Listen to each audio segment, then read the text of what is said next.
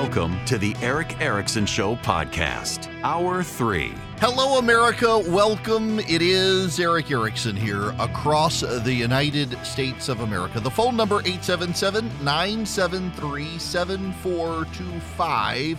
I need to talk about the economy, but let me just I forgot when I was explaining all this postmodern wokeism and where it came from and, and all. Um, I had John King coming on, and I couldn't tie as pretty a bow around the end as, as I wanted. Um, so let me let me just back up real quick. Quick synopsis: Postmodern thinking comes in after World War II, globalized society, this embrace of younger people to new ideas, outmoded uh, outmoded pre-war thinking. They now have this uh, science. They they now have all these things they didn't have before.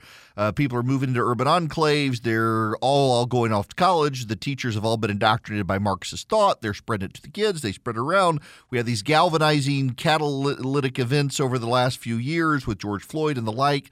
Now we have all these these Antifa protesters coming out of the woodworks. People are like, "How did we get here?" It's been festering under the surface for a while and then you have the these uh, catalysts that speed things up and get it to the forefront. You know, so one of my favorite ex- experiments, if you ever order uh, potassium permanganate, I love doing this with my kids. Potassium permanganate is this uh, purple crystal. You take potassium permanganate; it's a catalyst. You pour hydrogen peroxide onto it. Hydrogen peroxide, not to get in the weeds with you, but hydrogen peroxide, the chemical uh, e- equation for hydrogen peroxide, it's H2O2. Water is H2O, hydrogen peroxide is H2O2. Well, the oxygen really wants to give up that extra atom. Really wants to give up. It wants to be H2O, it wants to be water. Uh, it, it, takes the, holding the oxygen on with the two hydrogen atoms it takes a lot of energy. They, they want to release it. So you add potassium permanganate to the mix, and the hydrogen peroxide uh, gives up that oxygen rapidly you stick a match to it, it blows up. It's actually really cool. That's that's the whole point. I'm, I'm just nerding out with you here. Is you you mix hydrogen peroxide, potassium permanganate. It's a catalyst. It speeds up the release of the oxygen from the hydrogen peroxide, which it'll do over time very slowly anyway. You strike a match to it. When I was a kid, my parents would let me. I had a chemistry set. Yes, total nerd. I admit it. I embrace it. I had beakers and flasks and Bunsen burners and balloons. Balloons. And for my birthday party, I would fill up the balloons with the oxygen I released with the potassium permanganate, and we'd all go outside and blow them up. It was a lot of fun. We were all little pyromaniacs back in the day. Nonetheless, I digress. The catalyst for the rapid onset of wokeism, it was always there. It was always festering. It was always going to come out. It has helped us to a degree that it has uh, gone as fast as it has. You see the craziness of it. It is deeply incompatible with rational thought. It's all very emotive. Uh, how is it that the uh, alphabet gang can be out protesting in favor of Palestine? Do you know what they would do to you if you were Palestinian? You transgender person, do you understand what the Palestinians would do to you? You gay rights activists, you understand you're getting thrown off a roof, if not stoned to death, in Gaza it's all very emotive. It is oppressor versus oppressed. And they rationalize the Palestinians uh, and, and, their violence against gay and transgender people by saying actually they're just unleashing the oppression onto others that has been imposed on them. That they, they try to make it sound coherent, even though it's not. It ultimately burns itself out. It is too destabilizing to survive. It's like radioactivity. Um, the, the reason things are radioactive, the, the uranium is throwing off atoms and it's causing radiation. It, it kills a lot of people in the process, but ultimately it winds up becoming lead. It takes time for it to happen. Uh, it takes a lot longer for uranium to turn into lead than it does for the wokes to turn into uh, history but there will be a lot of casualties along the way. That's the problem. The way you minimize the casualties is you pull your kids out of public schools and you don't send them to institutions that are run over with wokes. You teach your kids how uh, to maintain what they believe. So now th- this is for those of you who are of faith. uh, there's a ministry out there. A friend of mine, his name is Eric Reed. He has a group called Knowing Jesus Ministries. Now, he is an unrepentant University of Tennessee football fan. You do need to know this about him. It is one of his major character flaws. However, his ministry goes into schools and teaches kids how to navigate this postmodern world, uh, particularly kids in small Christian private schools. You're going to go off to the big big university, your teachers are hostile to your values. How do you live in that world? How do you navigate that world without losing your faith? I pay every year for him to come to my kids' school. Uh, every year, his uh, group, Knowing Jesus Ministries, comes to my kids' school and they put all the kids in a workshop for a day. It's a very intensive workshop for a day. They're all exhausted by the end of it, but they all love it. On how do you how do you deal with having a friend who sees the world differently to you? How do you have a friend who's of a different sexual orientation who your your God says is sin, but you're friends with them? How do you how do you uh, be friends with people? How do you love your neighbor who sees the world differently without succumbing to your neighbor's views and the world's views and stuff? And that's something you as a parent have got to consider doing. Um, and that is the chief catalyst to let the wokes burn out without also consuming you and your family in the process and move us through it. Education. Now, we do have to talk about the economy because if you subscribe to the morning briefing or the, the daily email and the show notes, you can text Eric to 33777 and get it. Um, y'all, I I need to tell you, it's not good. And if you subscribe to the morning briefing, uh, my daily show notes, you would see the headline, and the headline sounds fantastic. The headline is U.S. economy grows at blockbuster pace in third quarter. The subheading is GDP grew at an annual rate of 4.9% from July to September, the highest reading since 2021. Woohoo! The problem is the Potemkin village. Uh, Grigory Potemkin was a general and lover of Catherine the Great. He is alleged to have built fake villages when Catherine the Great wanted to go see the Crimea. He conquered the Crimea, took it from the Ottomans, and built a bunch of fake villages. They were facades. Now, it's not actually true. What he did is there were villages along the way, and he set them up. He renovated them, and then he built facades of other buildings to show Catherine the potential of the area. But his enemies claimed he was building fake villages. Potemkin Village, the propaganda campaign against him, stuck. We know now from current history and, and uh, documents that it wasn't really true, but it stuck. These fake villages. And it really comes to be a political term where people build these facades of everything is great and behind the scenes it's not. And that's what's happening with our economy. It's a Potemkin village. It sounds good, but it's not. Real GDP grew 4.9% the third quarter. But what's fueling the rise is a problem. Actual, real private fixed investment has been flat since the first quarter of 2022. On the residential side, uh, we're not having people building as many homes or anything. That's been flat as well. So there's still going to be a housing shortage, which means costs are still going to go up. If factories and machines and other fixed investments had almost no quarter in the last quarter, well, where's all the growth coming from? Inventories. So a lot of businesses stocked up in 2021 and 22 as inflation hit. They bought a lot of stuff to avoid future price increases.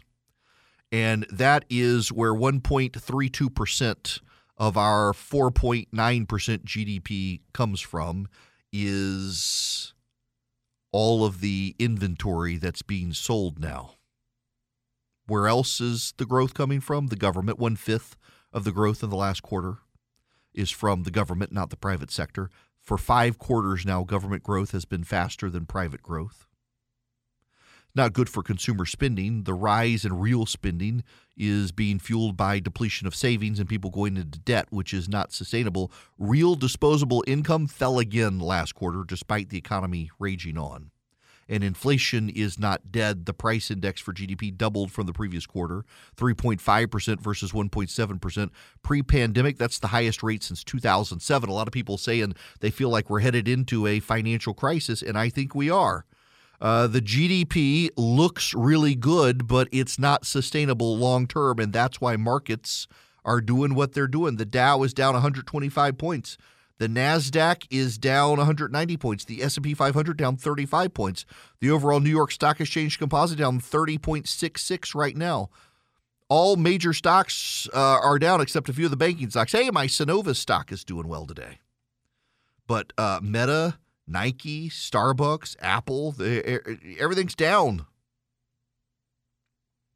Now, the reason is because when you've got this much growth and it's all based on short term release of inventories, we know it's not sustainable, but it could provoke further interest rate increase because the interest or inflation is still going up faster than the Fed wants.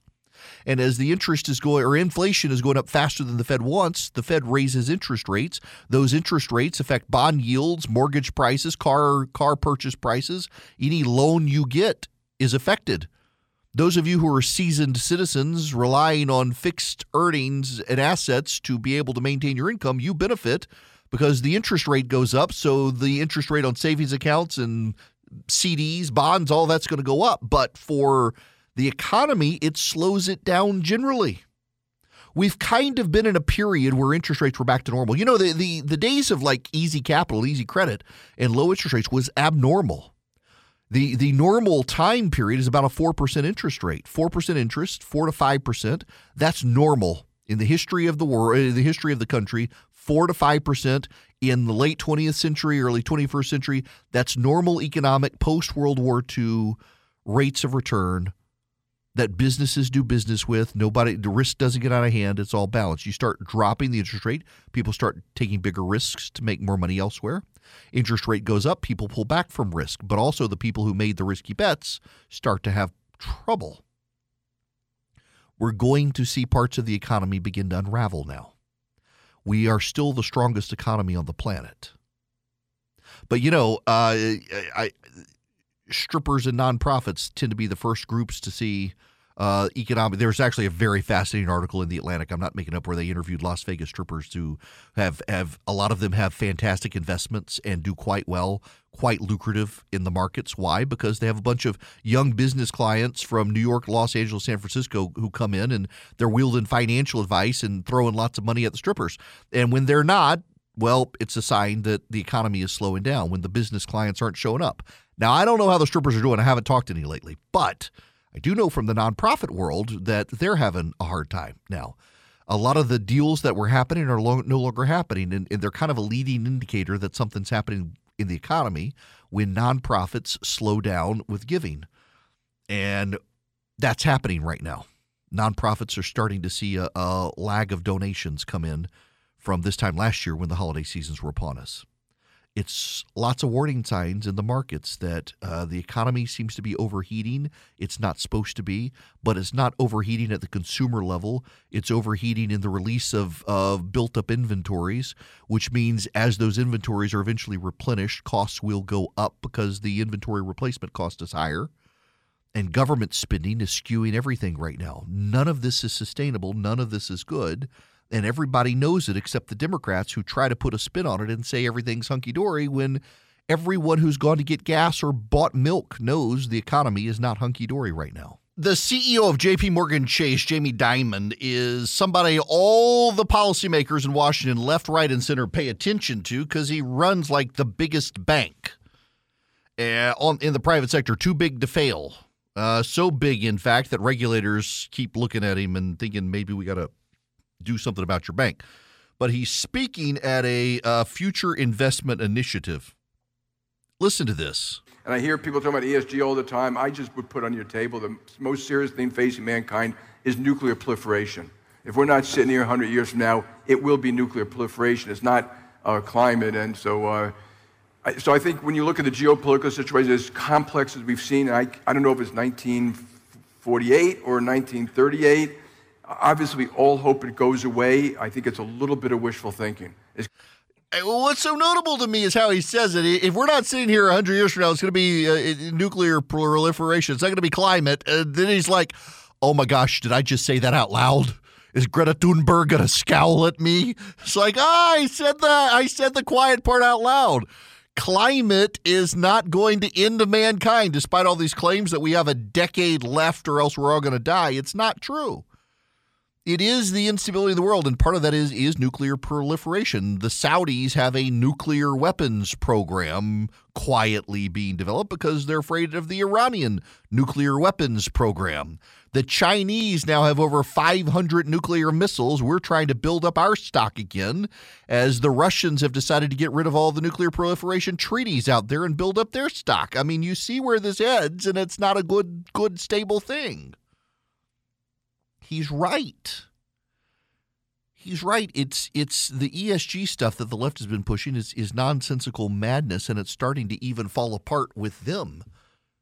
And the, this uh, the, the fall apart of ESG, yes, it comes with a lot of aggressive pushback from the right, but a lot of it also has to do with that they they can never be woke enough, and that ultimately is what kills wokeism more than anything you or I do. We keep pushing and pushing and pushing, and and and the wokes turn on the wokes but it is the wokes turning on the wokes that is a really big problem for the wokes and wokeism, and that's why I kind of feel comfortable with this stuff. The madness burns itself out eventually.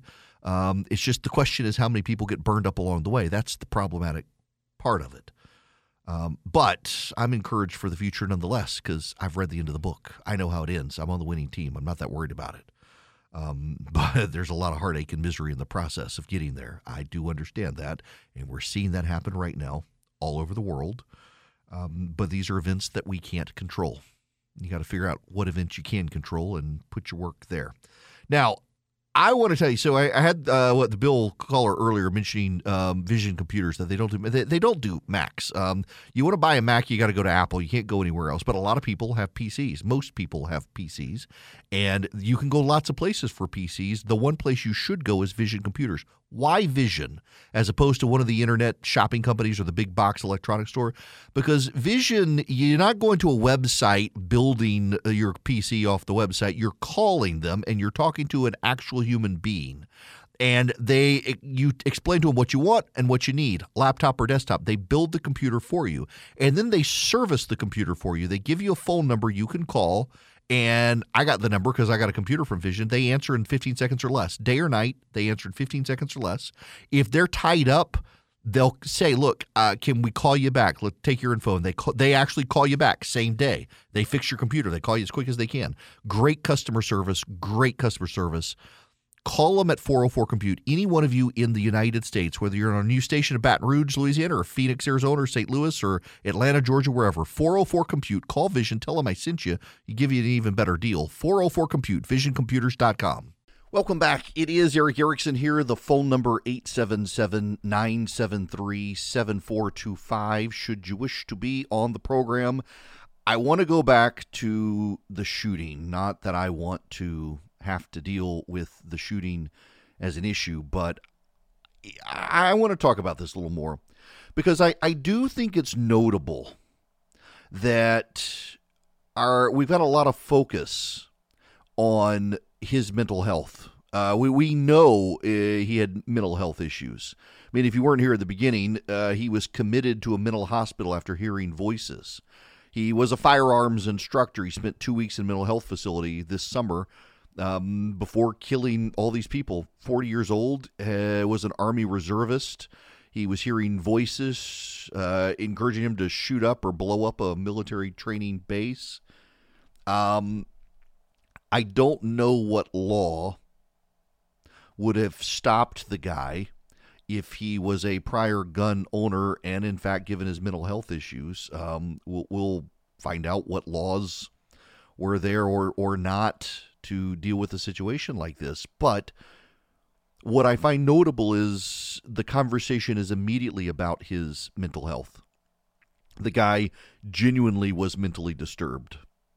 And usually, what happens in these mass shooting events is both sides run to their quarter. He was a left wing shooter, he was a right wing shooter. No, no, actually, according to this fringe website no one's ever heard of, he voted for Barack Obama twice, therefore he was a left wing shooter. No, no, actually, he voted for Donald Trump, so he was actually a right wing shooter. I mean, th- this is this is where the conversation goes. And in fact, immediately last night, while they were still counting the bodies that were still warm, people were immediately running to the trenches on their ideological side to throw bombs at the other side and blame the other side. Maybe he was an illegal alien. Maybe he was a Palestinian supporter. Maybe he heard there were Jews there. Maybe he was a white nationalist. Maybe he was a Trump supporter. Maybe all sorts of things. The man was mentally ill. He was mentally ill it's time we reopen mental institutions in this country. He was institutionalized for two weeks, but we don't do enough about mental health in this country. So I'm actually in my studio today in Atlanta at my flagship station, as I mentioned. And driving in, there was a homeless guy standing on the side of the road. Or I'm sorry, unhoused. He was he was a homeless dude. He wasn't begging. There's a gas station uh, by by the radio studio, uh, little Exxon, and he was standing out there, and the dude was having a an aggressive, impassioned conversation with the person standing next to him, who was invisible.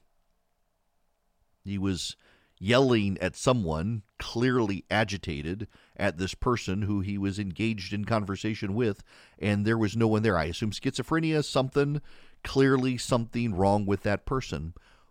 Why? Why is he on the street? What the left does, and I, am trying very hard not to make political points here, but I'm encountering this so much that they just change the language. You're, you're not homeless, you're unhoused. Or you're, you're displaced, unhoused, person without a home. No, you're mentally ill. You're on the street in many cases for a reason. There's a drug addiction, there's a mental health issue, so many of these issues. This guy was not. He he lost his job. He was hearing voices and and we stigmatize so much people with mental health in this country. I, I, I wonder what issues he went through. He was clearly having major issues.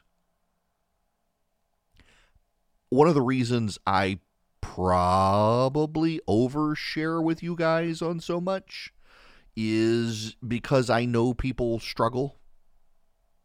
And there are things I don't share with you guys. There there are plenty of things that, that I, I don't share. But I, I try to share enough to make sure you understand that other people are going through things as well. There are other people struggling too. Myself included at times fears and doubts and anxieties, wondering should I do something different? Did I do something wrong? Can I let something go? There's support groups out there. I, have got a, a friend, uh, Mark, he's actually filled in for me before. And he spends a lot of time working with. He's in the military work work, and he works with veterans who have PTSD, and making it acceptable to talk about struggles. But this is a situation here with this guy who was clearly disturbed, clearly did something. And I'm glad, yeah, we're having the partisan discussions. People at the White House immediately, while he was still shooting, while he was still shooting people, while the reports were coming in, they were already politicizing it and making it about gun control and we need gun control before they knew any of the facts. We need to deal with mental health. And it's going to take appropriation from Congress. And we need to get it right instead of closing the mental health institutions in the country and putting people on the streets, putting them in halfway houses. We need the institutions to be reopened. And that's not going to solve every problem. It might not have solved this problem, but it's a step in the right direction at least. The homeless crazy man on the side of the road having a conversation with the invisible person you, you you encounter these things all the time. The the the vagrants who are suffering from addiction and mental health. We need somewhere for them to go off the streets where they're not harming others or themselves. It's not really compassion to decide someone wants to be on the streets. There was a story the other day I read about a woman who is living in her car. In fact, I, I think this is in Seattle, Washington.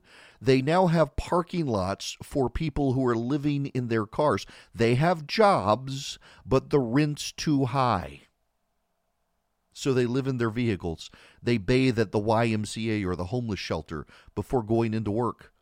Where's the affordable housing?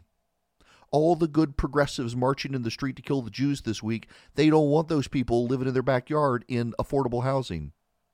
They don't want to build housing. In fact, they want us out of houses. They want us into cooped up apartments in cramped city corridors where we're driving all of us public transportation. We don't even have cars. What's going to happen to the people living in their cars when you take their cars away? When you put them in an electric car where the heat turns off at night because the battery goes out and they freeze to death? All of these things, I'm not trying to be flippant here, they are predictable, they are foreseeable, and they are the things the left doesn't want to talk about, including mental health and the problems of mental health. They want to blame the gun.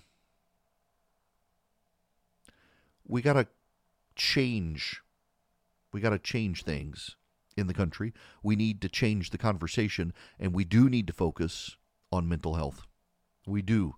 It's a problem you know, I, I, was talking to a buddy of mine. He does fundraising for my seminary, Reformed Theological Seminary, and he was talking about their they they've seen in the past year uh, decline in, in donors uh, as every nonprofit has. I was actually talking to a friend of mine yesterday um, who deals with a big nonprofit in the metro Atlanta area that helps a bunch of subsidiary nonprofits. And he too was talking about the fall off in donations. That uh, despite all the numbers today, if, if you're just tuning in, great economic news in the United States.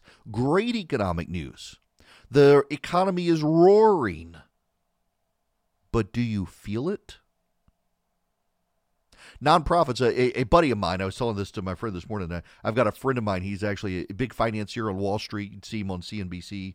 And uh, he, his saying is that strippers and nonprofits feel the economic headwinds before everybody else the the business bros who take their clients out to the strip club that they go less and they tip less at the strip club when the economic headwinds shift. Nonprofits they have a fall off in donations, and you know his point is actually sound. Hey, if you've ever read interviews with like Las Vegas strippers, um, there are plenty out there. Uh, the Atlantic had one a while back about a woman who was saying she she knew that we're in a recession even though the economic data shows we're not in a recession, she knows we're in one, just given the fall off from business clientele and stuff. And it, they know she also has lots of money. She gets great investment advice. Apparently, that was part of the part of the article. But nonetheless, they they know the economic headwinds are shifting against people. The cost of living is still high.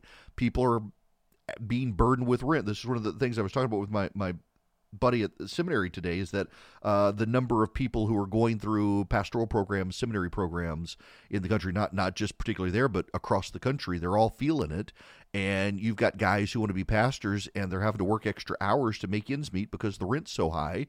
How do they support their family? How do they support their wives? Their wives are working. They they're they're newlyweds. They haven't had kids yet, but the cost of living is high. It's extraordinary right now and it's pushing more people to make drastic decisions and you've got the left out there who doesn't want people to build houses or they do just not in their backyard nimby not in my backyard they talk a good game about income equality and about affordable housing but they don't want to commit to it in their area they just want to change the word so they don't have to deal with the homeless. They're just unhoused. They're just people in search of a house. It mitigates all the underlying circumstances in their life. We can't just change the words. It's what they want to do to reconstruct reality. It's part of postmodernism, but we can't do that. There are people who really are between houses on hard times who really do need to help get back on their feet. And frankly, there are a lot of nonprofits that can't help them right now because donations are off.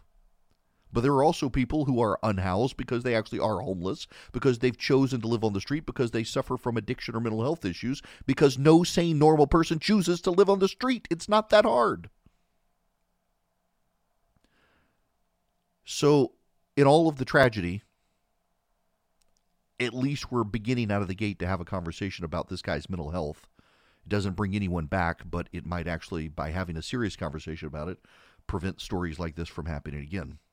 And by the way, I, I, would be remiss if I didn't say at this moment um, if you text donate to 33777, speaking of people going through difficult circumstances and the cost of living right now, you can certainly help uh, people who are in need. If you text donate to 33777, Hungry for a Day, partnering with groups around the country to provide Thanksgiving meals for people. uh, who otherwise won't be able to afford it. Uh, it's cost of a Thanksgiving meal on average up 30 some odd percent from last year, and that was already an increase. So if you can help, please consider helping. I also need to tell you about Patriot Mobile because Patriot Mobile wants you on their team. Patriot Mobile is a fantastic fantastic company. What does Patriot Mobile do?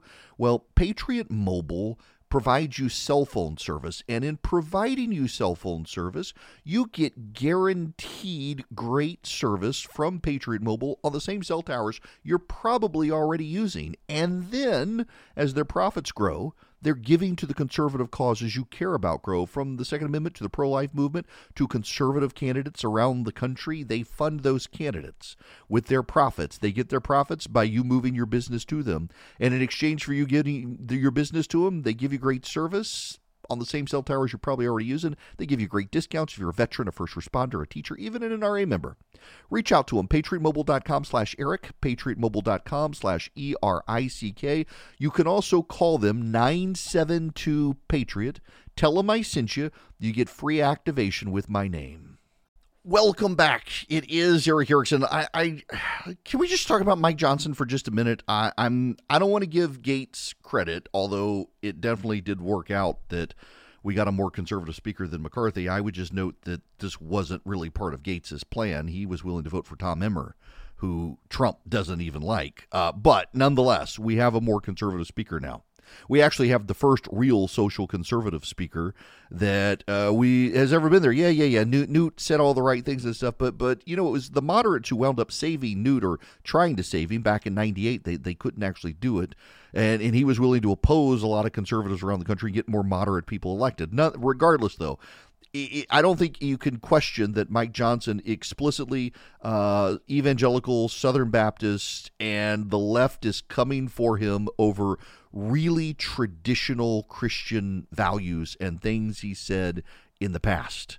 And they're going to try to tie him around the necks of moderates in a way the right has tried with Nancy Pelosi. And I don't know that they're going to be successful with that.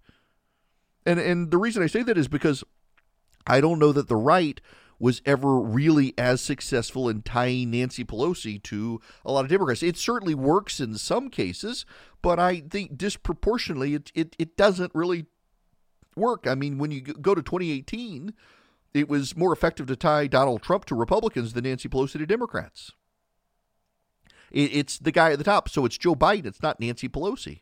At the end of the day, a lot of people just frankly don't care. And yet we're going to see this concerted effort by Democrats to go after Mike Johnson and all the things he said in the past and all of his views. The thing for Johnson to keep in mind is to focus on the future. I mean, focus on what's relevant. Uh, the the culture war issues right now that the left is fighting on are actually deeply helpful to the Republican side. So I don't know that it really helps them to go after Johnson in that way. It just it doesn't really make sense for them to do it, but I'm sure they're going to keep it up. What do we know about Johnson though? I mean, the man was on the it was a trustee of the Ethics and Religious Liberty Commission of the Southern Baptist Convention. Now, now a lot of people that was Russell Moore's group. He was there before Russ uh, came on board. He's not there now. A lot of people look at the ERLC and say, "Oh, it's a bunch of libs." Now, it's really not. I'm actually friends with a number of those guys. That they're they're great Bible believing Christians. But the fact that he was prominent enough within the SBC to be named a trustee is a significant thing because it was before uh, he rose significantly in the state legislature in Louisiana. He was just known to be an influential uh, Christian lawyer in the state, represented Alliance Defending Freedom, and represented a lot of their candidates. And I'm sure there's going to be a big opposition research drive into him now at a national level because of the people he represented with ADF. I don't think this helps Democrats. I mean, and for all of the stolen election nonsense that's out there, if we're really honest about it, for all of the stolen election stuff out there, the Democrats want to hold Republicans accountable for the 2020 election rhetoric and do not want to hold their own legislators accountable for their present pro Hamas anti Semitic rhetoric. That, my friends, is an issue. And I, you know, like I, I've already prepared myself. I got to be on TV next week. And I'm sure I'm going to be asked, given that I don't think the 2020 election was stolen the way people say it was, despite all the uh, acknowledged issues and uh, that were involved in the election and problems in the election. The Dominion voting system machines weren't stealing the election for Joe Biden on behalf of Hugo Chavez's zombie and stuff like that. However, when this issue comes up on TV, I just want to note to all of my friends out there in the media that you should be prepared for me to point out that you are asking me about statements this guy was making two, three years ago but you're still not asking any Democrats about Rashida Tlaib and Ilhan Omar's statements from last week that were anti Semitic, pro Hamas, and supported the genocide of the Jewish people. Why is it that you're asking me about statements about Mike Johnson from two years ago, but you haven't asked any Democrats? About the statements that Rashida Tlaib has currently on her Twitter feed blaming Israel for the Gaza hospital bombing when we now know it's not true. Why exactly are we doing this? Why are Republicans always asked and Democrats not? I it, it's gonna come up, and I am prepared for that question. I am prepared for it, and that's what I intend to say. It matters to me, and it bothers me that that double standard is so tr- transparent and exists in that way. Alrighty, my friends, thank you very much for being with me today. I will be back tomorrow off to a charity event this evening. This stuff matters up in Kennesaw Governor's Gun Club. And uh, those of you I'll see up there in a little while, hi initially. And for the rest of you, have a great afternoon.